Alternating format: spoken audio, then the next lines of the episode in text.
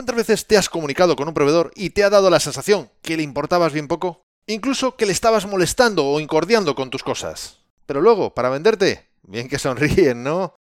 ¿Te imaginas que podría estar pasando esto en tu empresa? ¿Te gustaría saber cuáles son las claves para detectarlo y evitarlo? Pues en este episodio 120 te lo cuento. Así que, sin más demora, 3, 2, 1, comenzamos. Esto es Código Emprendedor, donde te desvelamos cuáles son las habilidades que impactan en los negocios de éxito. Contigo, Fernando Álvarez.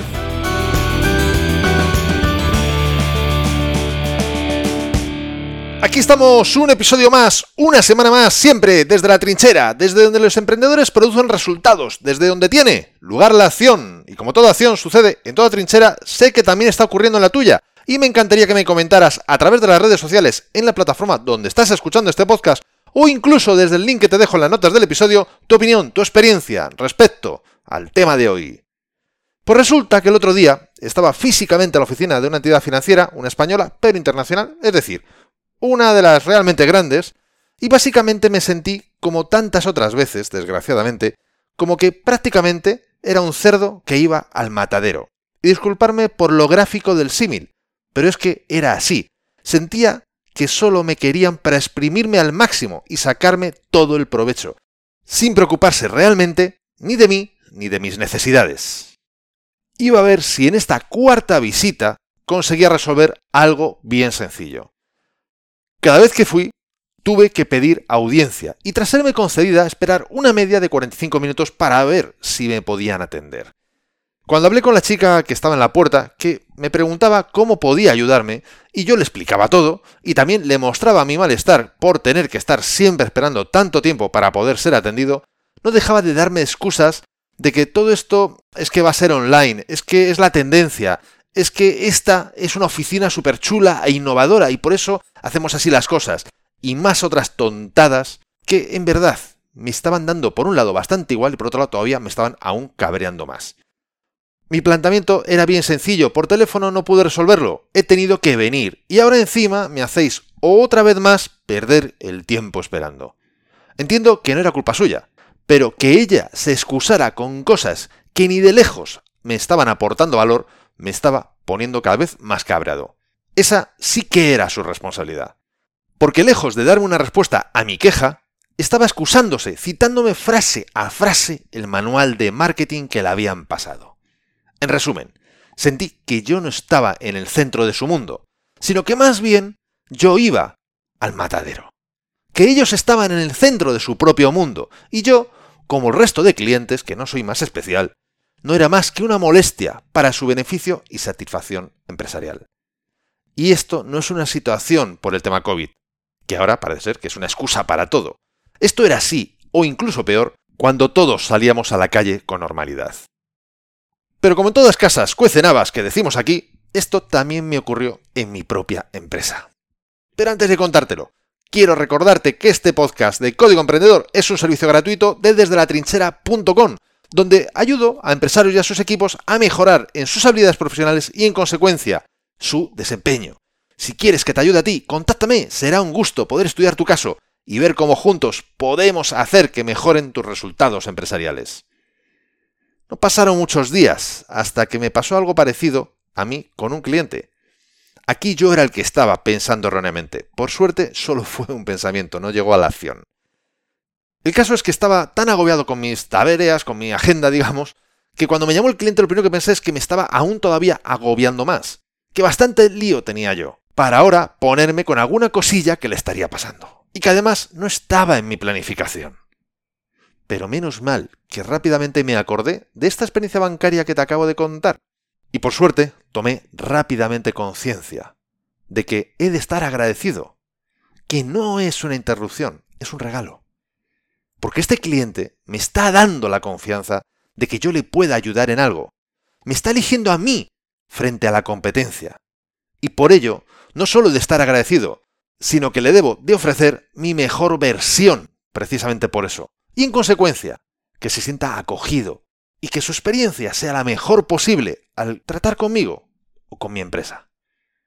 Supongo que una vez que tengo una planificación de tareas y objetivos, esas cosas que, bueno, me pueden mover de mi día a día ya programado, me hacen sentir que me desvían precisamente de ese trayecto, de esa agenda. Y eso, pues, como que me incomoda. No es que sea yo mala gente, solo es una reacción a un acontecimiento, y eso nos puede pasar a todos en un momento dado. La clave es qué haces con eso que te sucede. Pasar de reaccionar a dar la respuesta que medianamente consideras que es la más adecuada. Una reacción es una acción no meditada a un acontecimiento. Una respuesta es una acción sí meditada a un acontecimiento.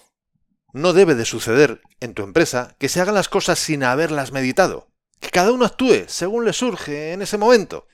Han de ser respuestas todas coordinadas, de forma que da igual con quién hable el cliente, la sensación que se lleve ha de ser siempre la misma. Y para esto, lo mejor es generar una cultura de orientación a servicio, orientación a dar la máxima y mejor experiencia para el cliente.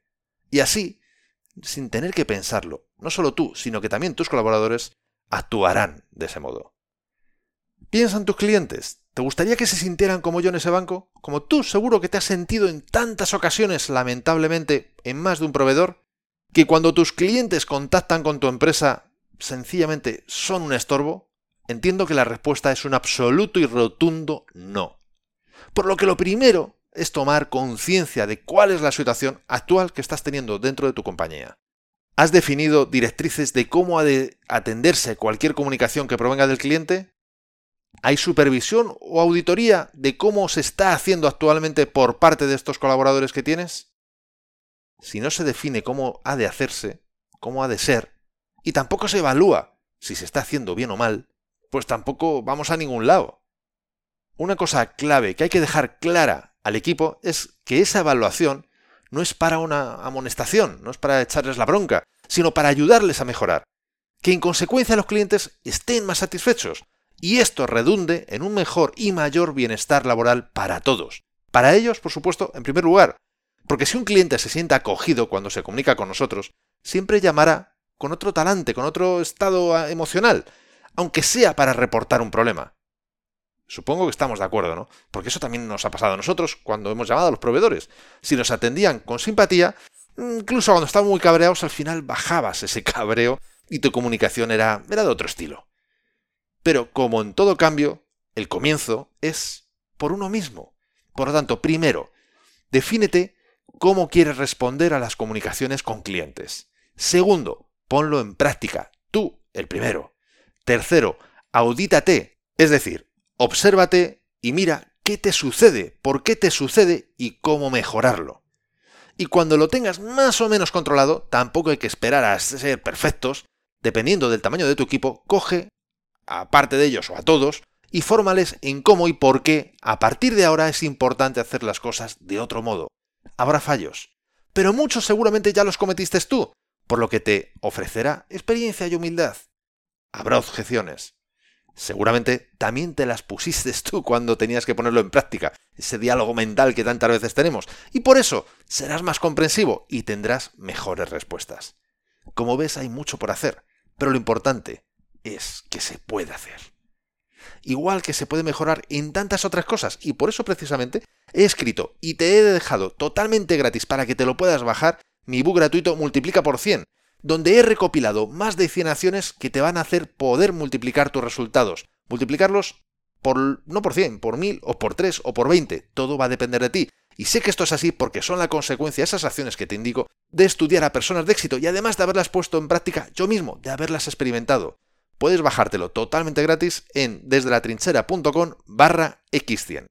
En este ebook, al inicio del mismo, te explico un sencillo método para que puedas aplicar estas acciones que te recomiendo de forma que ya no te mejoras en tus resultados, incluso aunque solo pongas en práctica unas pocas de ellas. No olvides que el éxito y los resultados en la empresa dependen más de cómo hace las cosas que de estar 100 horas trabajando.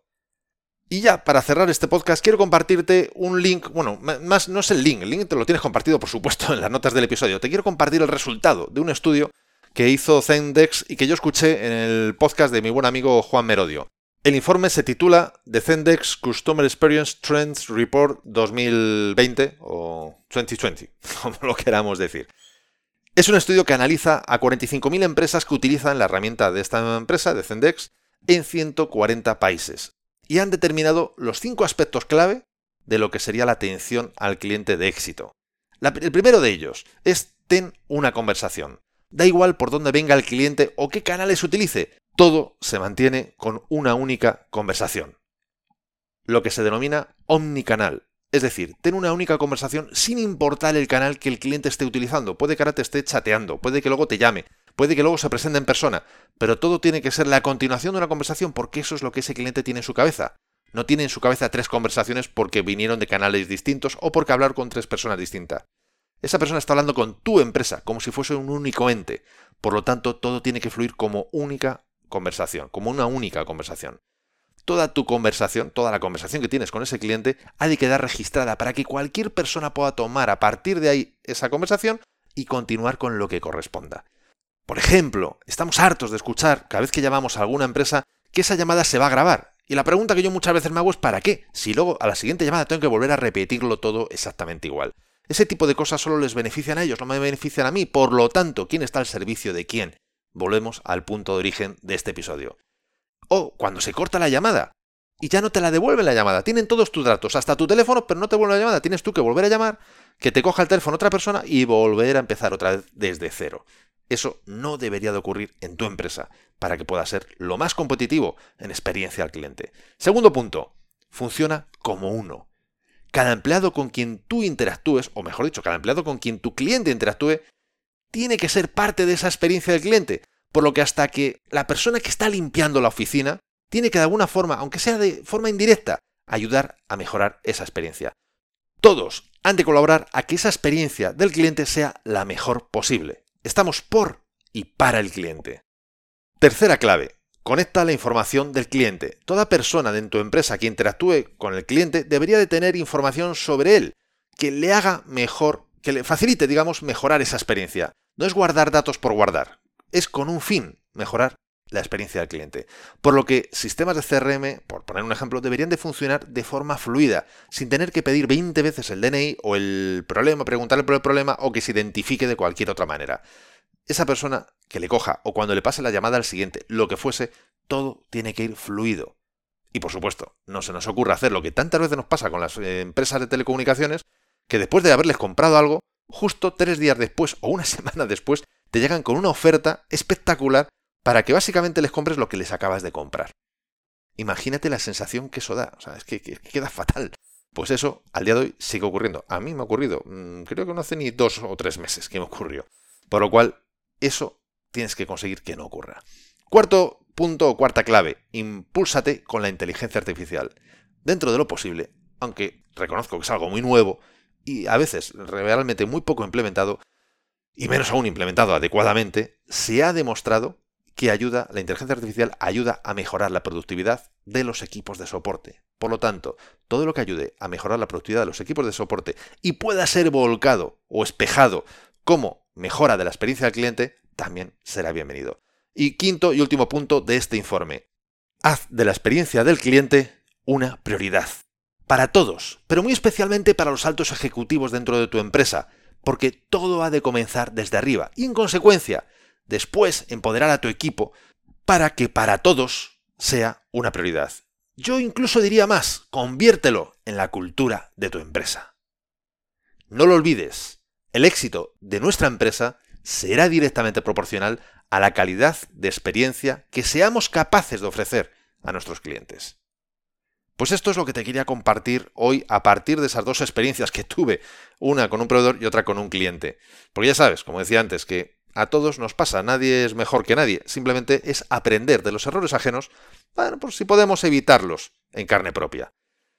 Me encantaría, como te decía al principio del episodio, que me contaras, que me compartieras en las redes sociales, en iBox, en Apple Podcast o directamente en el link que te dejo las notas del episodio, qué opinión tienes tú al respecto, cómo lo aplicas, qué, opinas, cómo podemos mejorar esto. Porque sé que juntos podemos aprender mucho más, juntos podemos llegar mucho más lejos. Y entre tanto que me lo vas contando, quiero hablarte del próximo episodio de Código Emprendedor, porque en él te voy a hablar de las características clave que comparten las personas más productivas, para que tú puedas acogerlas y hacerlas tuyas. Así que, si quieres saber cuáles son y cómo aplicarlas, no te pierdas el próximo episodio. Y la mejor forma para no perdértelo es suscribiéndote a este podcast. ¿Desde dónde? Desde tu aplicación de podcast preferida. Y hoy te traigo tres frases célebres, no una ni dos, no, no, te traigo tres. La primera, del no necesita presentación, Walt Disney, que nos dijo, hagas lo que hagas, hazlo también para que vuelvan y además traigan a sus amigos. La segunda, del no menos conocido, Jeff Bezos, que nos dijo, nosotros vemos a nuestros clientes como los invitados de una fiesta en la que nosotros somos los anfitriones. Nuestro trabajo es hacer que la experiencia del cliente sea un poco mejor cada día. Y la última, de Tony Alessandra, que nos dijo, estar a la par en precio y calidad solo te mete al juego. El servicio es lo que te hace ganarlo. ¿Te ha gustado este episodio? Si es así, compártelo en tus redes sociales. Estarás ayudando a otras personas a liderar su propia vida. Y por supuesto me estarás ayudando a llegar a muchas más personas. Porque juntos podemos hacerlo, juntos podemos marcar un cambio realmente grande, juntos podemos lograr una gran diferencia. Y si quieres, dejarme un comentario o una valoración en Apple Podcasts, iBox o en cualquier otra plataforma desde la que me estás escuchando, te estaré muy agradecido. Es otra forma de hacerme saber que estás ahí y que quieres que siga aportándote valor. Y ya lo sabes, el mejor momento para ponerte en acción fue ayer.